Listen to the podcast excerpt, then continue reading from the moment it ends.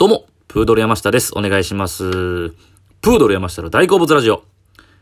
さあ、えー、今回はですね、えー、まあちょっと自分個人的に、えー、とてもね、嬉しいことがありまして、えー、それがですね、えー、甥っ子が、えー、生まれたんですよ。ね、初めて生まれまして、えー、今年の8月30日、8月30日 誕生日なんですけど、今年でその8月をもって30になるんですけど、僕は今年、目前にして、えーおじさんになったんですよね。えーもうこれも、まあ嬉しい。これ自体は別に嬉しいことではないんですけども、いや、それにですね、その、今月、まあちょっと前に生まれまして、でですね、初めて、まあその、写真とかね、えーそのグループ、家族のグループラインとかでは、えー見てたんですけども、やっぱね、その生で見るまではやっぱ実感湧かないんですよね。そう。そう、実際に会ってみないと。で、えー、まあちょっと、昨日ですか、えー、あ、実家に帰って、えー、初めて会って、初めてのこの生まれて初めてのね、甥っ子という存在ですよ。えー、もうちょっと感動しましたね。あー可愛かった。可愛かった。めちゃくちゃ可愛かったです。やっぱ生で見たら。可愛かったんですけど、思ってる何倍もちっちゃくて、イメージ。だって生後、まだ10日とかなんですよ。そう。で、まだね、あの、顔もほんまに赤くて、で、髪の毛はちょっと多かったな。うん。いや、でもなんか、変な感じですよね。で、まあ、だからそのちっちゃいから、まあ、抱っこはしたんですけど、何回か。やっぱちょっと、慣れへんし、やっぱ怖い、怖さの方がちょっと、うん、ちょっと怖いぐらい、ほんまになんかこう、壊れてしまうぐらいの 大きさというかまだ、ちっちゃーと思って、でもなんかたくましく、えー元気に生きてましたね。男の子なんですけど、彼、彼は生きてました、元気に。これからがすごい楽しみやなというね、えー大きくなっていって、なんか、ちょっと喋り出したりとか立ったりとかしてなんか、で、しかもまた甘えてきたりしたらもっと、まだね、何もそのわからない状態ですね。まだほんまに寝るか泣くかの状態。で、まあ、ですよね。うおむ、えー、うんちするかおしっこするか、おっぱいもらうか、みたいなレベルでもうちょっと泣いたり、で、また寝て、みたいなぐらいなんですけどね。やっぱりまだ、ちょっと感情とかが出てきて、なんか甘えられたりとかしたら、そうなってきて初めてなんかも、なんかめちゃくちゃ物とか買い与えたりするのかなっていう。まあ、お祝いはしようかなと思うんですけども、なんか必要なものを、えー、あげれたらいいかなと思うんですけども、なんか、こ自分の感情でなんか、どんどんなんか、プレゼントとかしてしまいそうな男の子ですからね。どうしようかな、みたいな。なんかそう自分なりになんかちょっと、子供ではないんですけどね。まあ、子供じゃないから逆にそういう感じでいけるのかわかんないですけど。あのね、なんか買い与えたり、なんかその、おしゃれな子供服とか、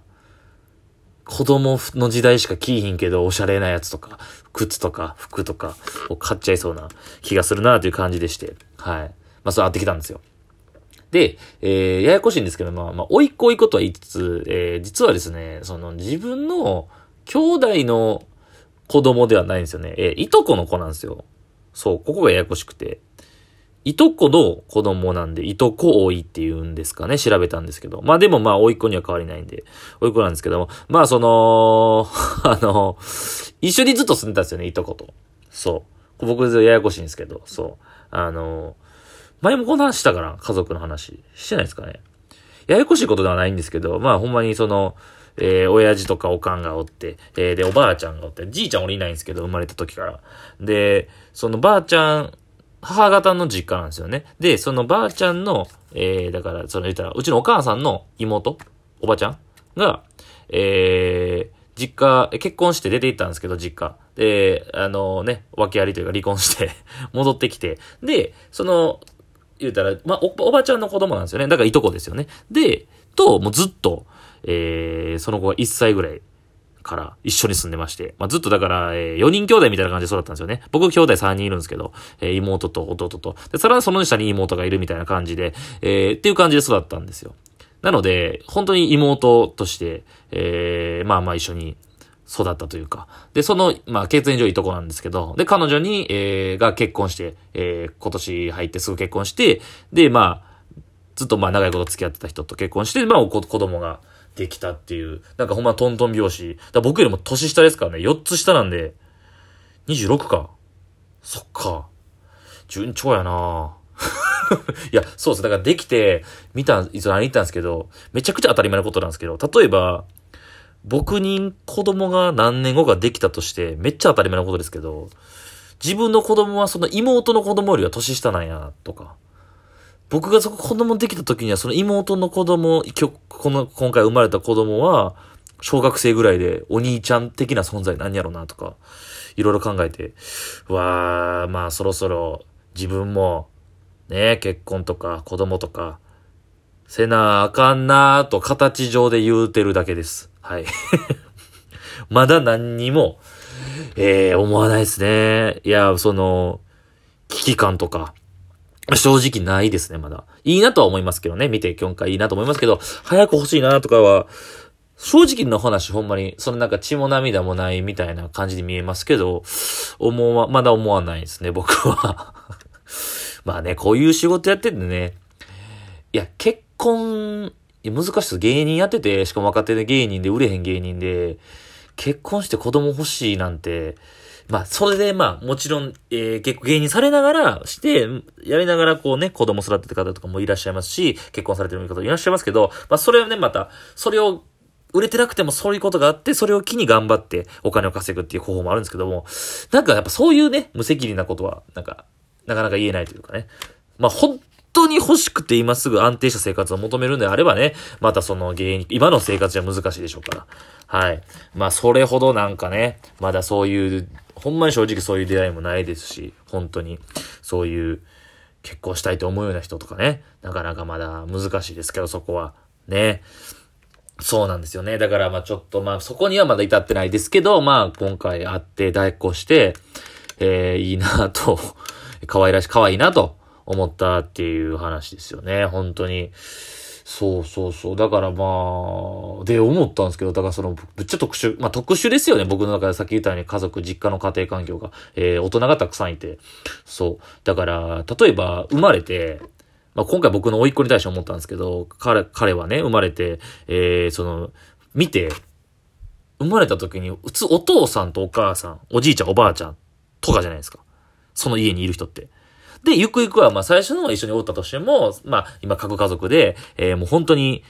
お母さん、お父さんお母さん子供だけみたいなことがあると思うんですけど、本当にめちゃくちゃいろんな人がおるなという。だって、ようわかんないでしょだってその生まれて、お、えー、だからお、おじちゃんやけど、いとこの、そのお母さんのいとこの人、いとこ。で、その、そのお父さんとお母さんがいたりとか、なんかもうすごい、すごいややこしいな。でもややこしいけど、なんか、幸せというか、いい、いいんちゃうかなと思いますよね。だって、その生まれて人が少ないよりかは人がたくさんいて、そう。でやし、思ったのが、そのなんか、めちゃくちゃ自分の家族のこといいように言うみたいになってますけど、なんか、その各家族、いや、その別に根深い話みたいな、社会問題を切り込むわけではないですけどね。各家族じゃないですか。結局、お父さんとお母さんと、で、その子供だけとか。いや、思ったんですけど、やっぱ、今回その、だから僕のばあちゃんがいるわけですよ。そのおばあちゃんからしたらもうひ孫なわけですね。ひいばあちゃん。で、ひいばあちゃんもおるし、で、その実際そのいとこの、まあ、え、一番下の妹、えー、今回生まれたいとこのお母さんもいてるわけですよね。その兄弟、だからうちのおかんがいるわけですよね。もうめっちゃいっぱいおるんですよね。お、お、おばちゃんおか、お、お母さんの兄弟の人、まあ、お母さん、おば、おばあちゃん、うん、で、その、そのひいばあちゃんとかいたりとかして。で、めちゃくちゃその家族に、その家にたくさんの人がいる。で、その面倒を見れる人がたくさんいるわけですよね。えー、かつてお母さんやった人がたくさんいる。ってなった時に、えー、まあ、実家帰った時とかも、すごいこう、面倒を、みんなが見るんですよ。で、こう、交代番号で抱っこして、じゅえー、おむつ替えたりとか、あやしたりとか、お風呂入れたりとかして、こう、分業じゃないけど、こう、流れ、流れ作業って言い方ですけど、こう、順番にこう回して、ってなったら、その母親今回産んだ母親の、